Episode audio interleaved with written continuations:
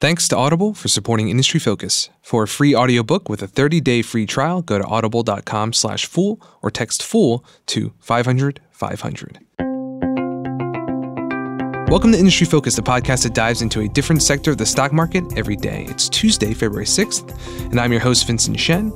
Late last year, I mentioned offhand that we dedicate at least a few episodes in 2018 uh, for this edition of Industry Focus to looking at the travel and leisure sector. So that coverage begins today with two companies that should ring a bell for any fools who enjoy the open road and long road trips Winnebago and Thor Industries, two leading manufacturers of recreational vehicles or RVs. So both companies in the industry overall, for that matter, have put up strong returns in the past year, outpacing the S&P 500 with a lot of consumers taking advantage of favorable financing and low gas prices. Joining me today via Skype to take a closer look at these RV companies is seniorfool.com contributor Asit Sharma. Hey Asit, welcome back to IF. Hey Vince, thanks for having me back. It's been a, such a cold winter. I can't wait to talk about warmer weather, traveling in an RV. It sounds like a great topic for today. Yeah, absolutely. Before we get into the main part of our discussion, I want to take a minute and direct your attention to the Motley Fool's $10,000 College Student Award. For any students who are over the age of 18 and attending a U.S. college, the Motley Fool is sponsoring a contest to encourage and support the next generation of investors. To enter, write a 500 to 1,000 word article on one of the provided topics, and a group of fools here at HQ will choose the best write up and award the author $10,000 with an additional 20 runners up getting $1,000 each. So whether you're a student yourself or know someone who might be interested, pass the word along. The competition closes April 30th, 2018, and we look forward to seeing your submissions. Terms and conditions apply. Please visit www.fool.com slash competition for more details. To start our RV discussion, then, it's important to understand some of the broad industry dynamics and also the tailwinds that uh, companies in the space have been enjoying since the financial crisis. So, Asit, can you walk us through some of these basics? Sure. So, um, looking at the Outdoor Industry Association, uh, this is an association which um, tracks recreation. Uh, consumers have spent 887 billion in the last year on outdoor recreation. Um, that's actually an annualized figure, and this to me is extremely interesting. Given the economy has picked up, we see higher GDP growth.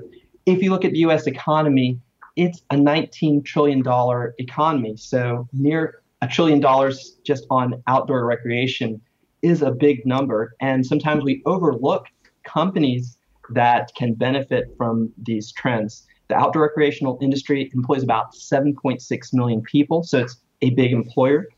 And um, we're going to talk about RV shipments today. So, just recreational vehicle, throw a little bit of lingo at you. Um, these shipments have increased at a compounded annual growth rate of 10% since 2010.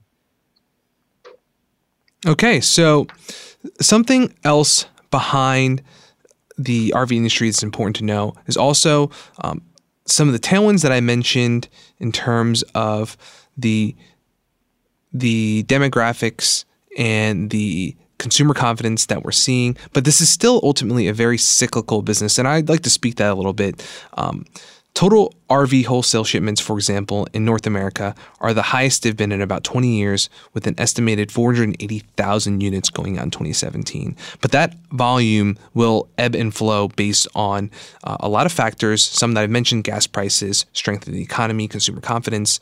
Uh, there's also availability of financing, and now there's also an increasing number of retiring baby boomers.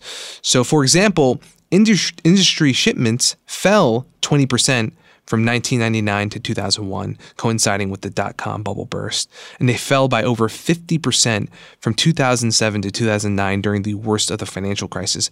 But even then, there are uh, some different dynamics between uh, the product categories that fall within RVs and those segments are something that's very universal to the industry that investors need to understand. So, Asit, can you talk about some of the key differences between the two major RV product offerings?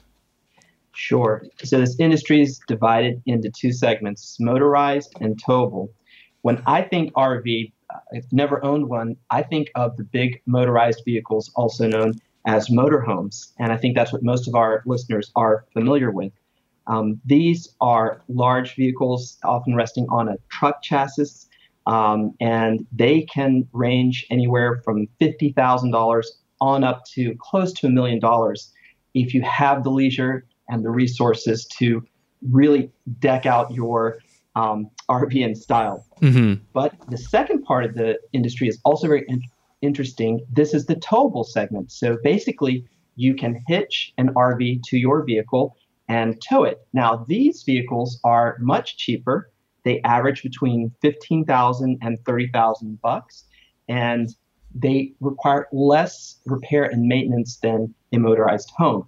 So, two really opposite poles in this industry. Either you're all in for a very expensive vehicle, uh, which you can camp in. Obviously, it's equipped for riding in as you get to your destination. The other pole is this very cheap offering that younger um, people, which we'll talk about in a second in terms of demographics, can afford. They, you can't ride on it on the way to your destination, but once you get there, it's your second home. So these are the two basic poles of the industry. There are some uh, types of vehicles that fall in between these, uh, generally get shoved over to the motorized segment, uh, like van campers, if some of you are familiar with these smaller vehicles which are an extension of a typical van type vehicle.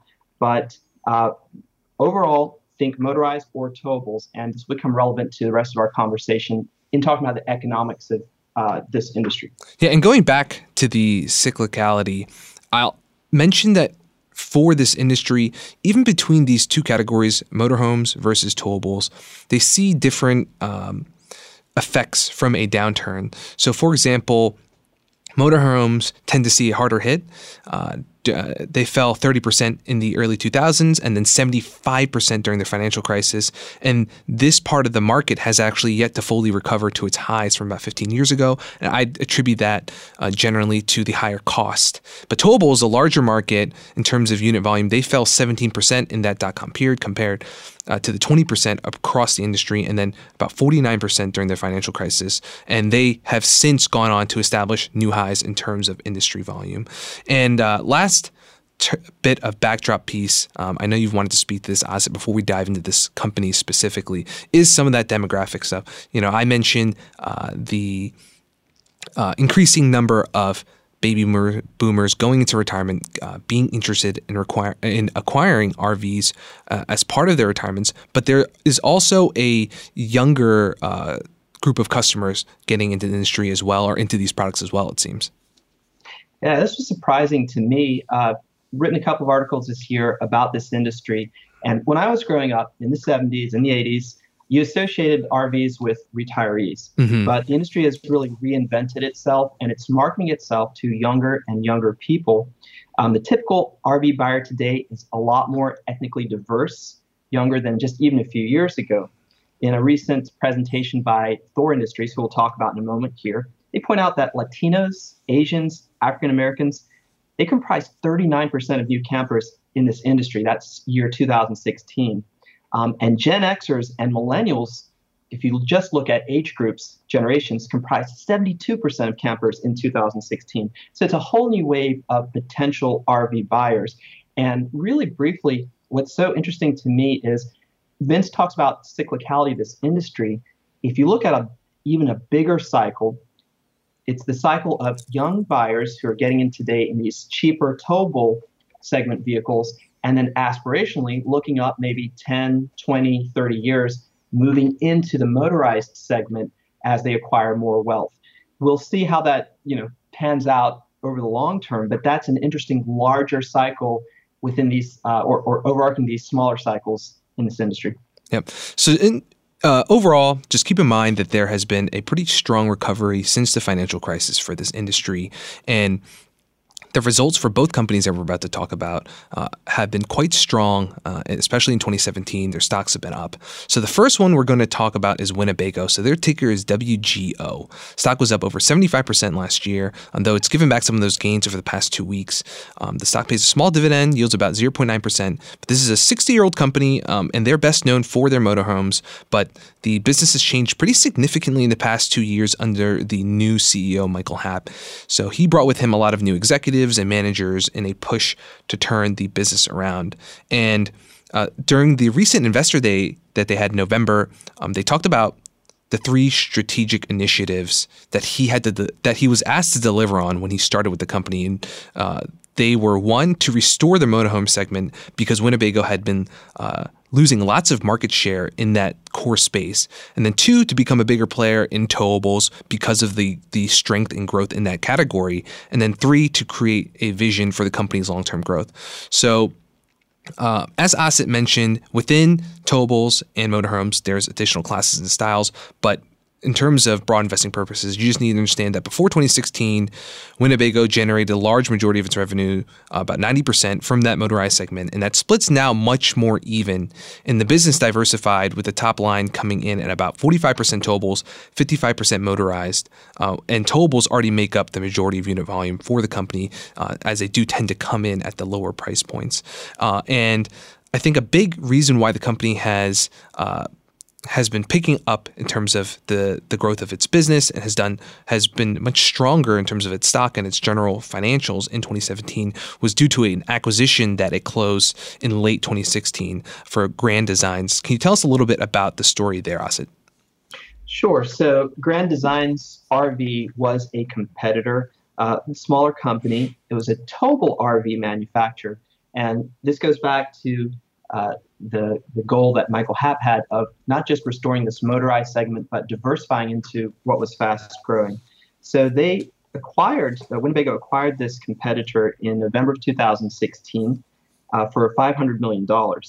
And what's happened is in the most recent quarter, Vince alluded to the fact that overall in the industry, the motorized segment has yet to recover. The growth trends are positive at Winnebago. So the CEO is uh, gradually affecting that motorized recovery. But if, if you look at this most recent fiscal quarter, which is their first fiscal quarter of 2018, Winnebago had a revenue increase of 84%. And most of that, or nearly all of it, was due to towables. So they have a big boost from acquiring, acquiring this competitor, uh, which gives them also a fresh new brand which they can exploit. The company has a pretty decent balance sheet, so they have some marketing dollars they can invest in targeting consumers. So out of this uh, revenue jump, it's 84% total revenue quarter over quarter expansion. About 34 percentage points came from the acquisition of Grand Designs RV.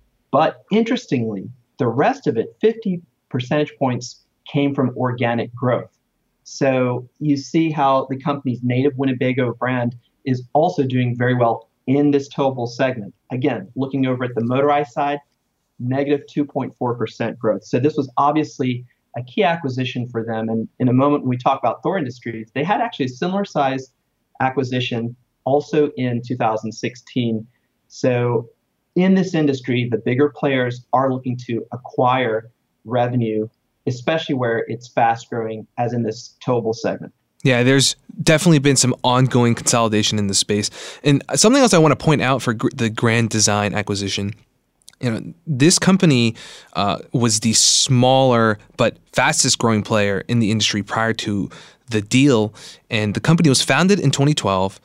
And by 2017, had already shipped its 40,000th unit. So pretty impressive. And it was a pretty big purchase, as you mentioned, at $500 million. But um, the it gave Winnebago a brand and operational addition that was enjoying 80% compound annual growth since shipping its first unit in 2012 2013 so really important i think to establishing that towables business for the company. And towables in general are generally uh, they're generally more profitable and they're also more popular again with consumers thanks to that greater flexibility the lower cost and th- that shift in the company's top line has been pretty important. So overall trailing 12 month revenue for Winnebago came in at $1.75 billion, 70% year over year growth, again, thanks to that acquisition. Um, Happ began his tenure with some of those key initiatives to restore motorized, grow towables, establish a long term roadmap. So we've seen the top line uh, really blow up with the Grand Design deal. The operating margins for the company are trending upwards as well as free cash flow.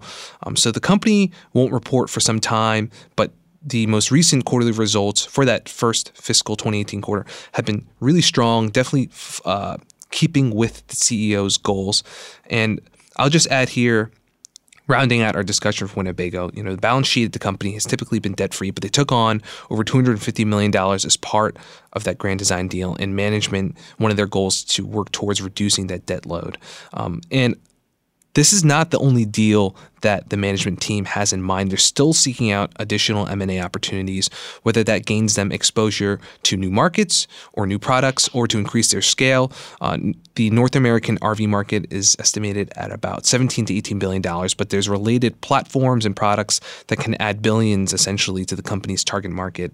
And in a short term, while they are reducing that debt. The company is still funding spending and investments in its production facilities. Uh, their operational footprint right now is in three states in Oregon, Iowa, and Indiana, but they want to main, be able to uh, essentially feed and maintain that growth that Grand Design's enjoying, and as well as the bounce back for Winnebago's organic growth. And uh, last point here from me longer term, the company has announced goals of growing their unit market share right now from 3% or approximately 3% to over 10% by fiscal 2020. They want to grow their operating margin from about 8% to 10%, and they want to have 10% of their revenue to come from new businesses that Winnebago is not currently exposed to again by 2020. So there's some of that long-term roadmap um, that Happ was brought in to establish. Uh, I think he's done a pretty good job so far. Uh, in towables, specifically, Winnebago has about a 5% market share, while its two bigger competitors claim about 85 to 90% of the market. So there's a lot of work there still to do, and uh, they seem to, they don't shy away from that fact during the Investor Day presentation, for example. Um, but they make an interesting point with the Winnebago name being so well known, they're still only the number three player. And the analogy they use, it's like having a name as universal and popular and well known as Kleenex, but being a distant third player in the industry in terms of tissues. Um, so, last point then for this company before we move on is I want to talk about valuation. Uh, given the broad industry growth and latest results, uh, Winnebago stock's pretty reasonably priced to me on. And what do you think? Yeah, so Winnebago has um, right now a forward price to earnings ratio of about 14. So this is about three to four percentage points below the total manufacturing industry, and it's really about the same, or maybe five percentage points below the S&P 500 forward valuation. Why the valuation of, of these, despite their um, stock ascendance of companies in this industry, why they are so low relative to other manufacturing outfits is the profit margins are quite slim. And this is a risk for investors. In a given year, Winnebago will have net profit of 4 to 5%. And the way that it's growing earnings per share and making these huge leaps in net income is just through that top line acceleration. So this is you can look at this as a glass half empty or glass half full. If you are an optimist like I am, you can see that there's some value here as the company maybe improves margins and expands its manufacturing footprint just a bit, invest in its own capacity, it probably can add a percentage or two points to its uh, profit margins. And that's good for long term investors. Um, on the other hand, that should give you a little pause if the, the PE ratio is so low. My favorite example is the airline industry. That is a risky industry, also very cyclical. And right now, you can buy a good airline for nine times forward earnings. That doesn't mean you should necessarily leap in. For this industry, though, I think long term, it is a positive investment. It's worth a little bit of risk in this valuation. And I think these valuations can grow bottom line for both Winnebago and Thor, who we will um, talk about here. Yep.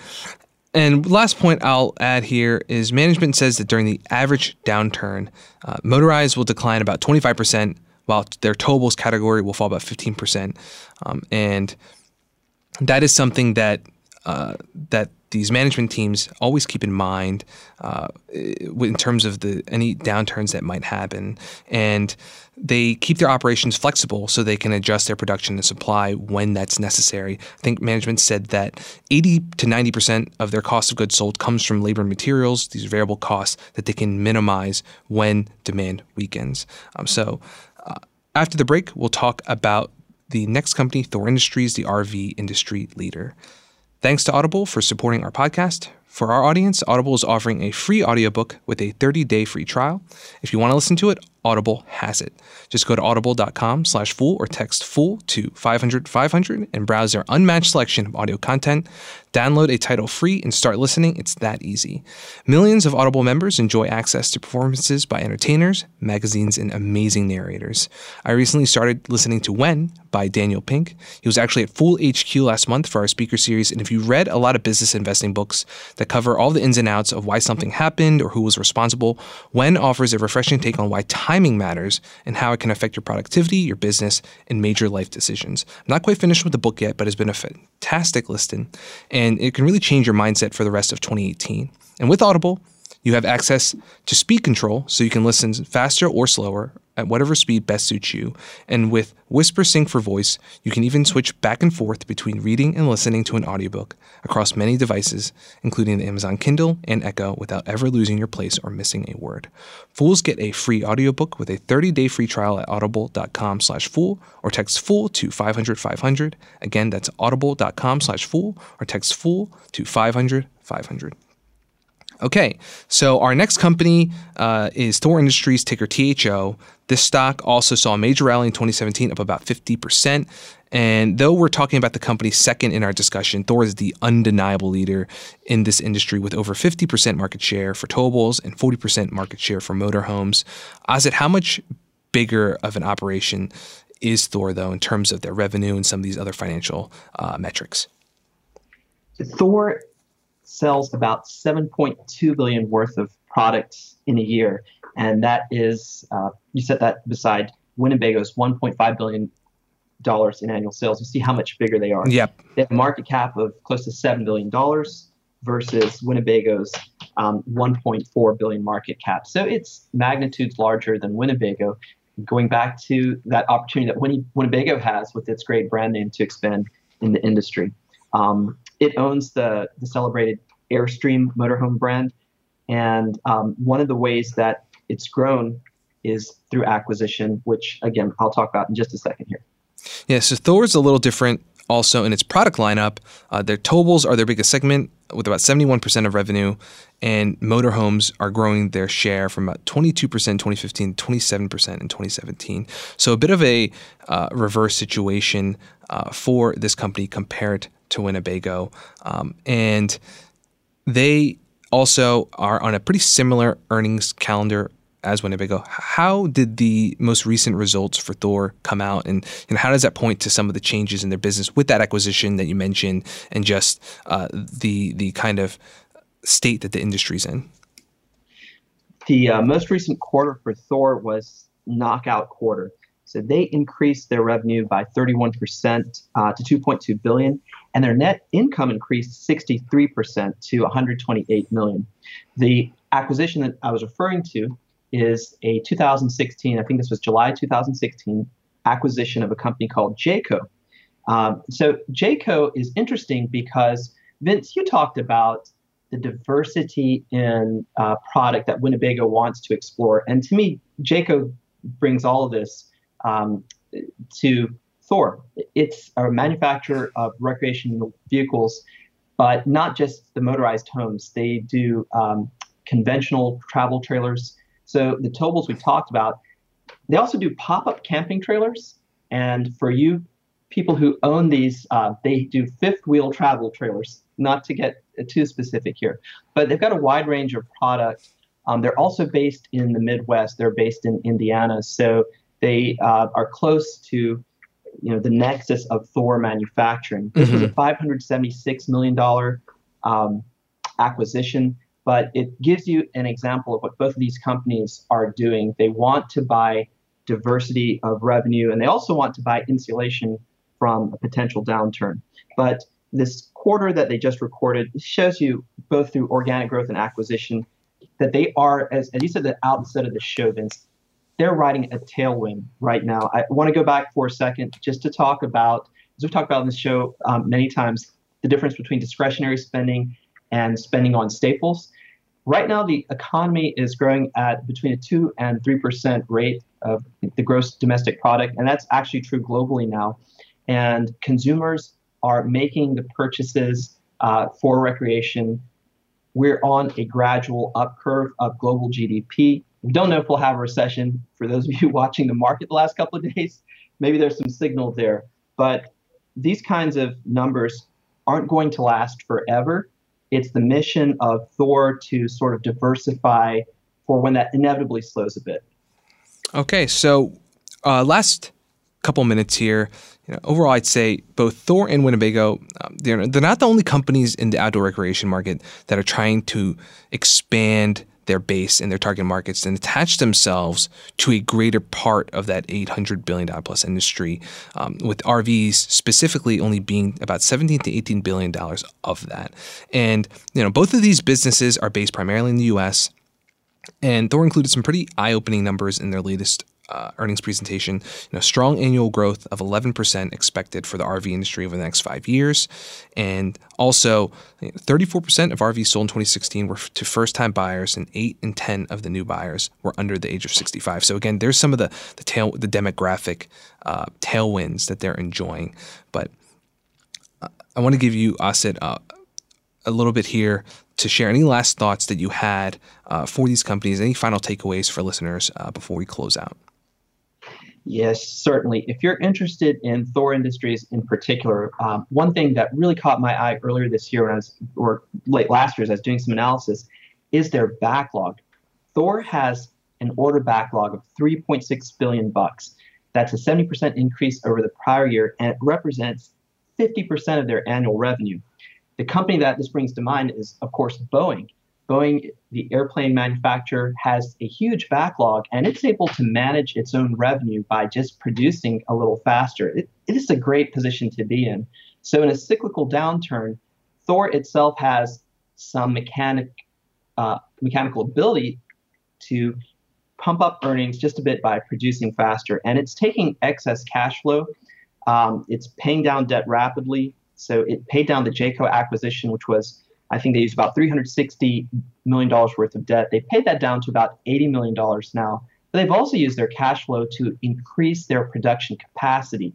They're looking ahead to that time where sales on the top line might slow, but they can still record great revenue for a quarter, again, by that uh, mechanism of throughput.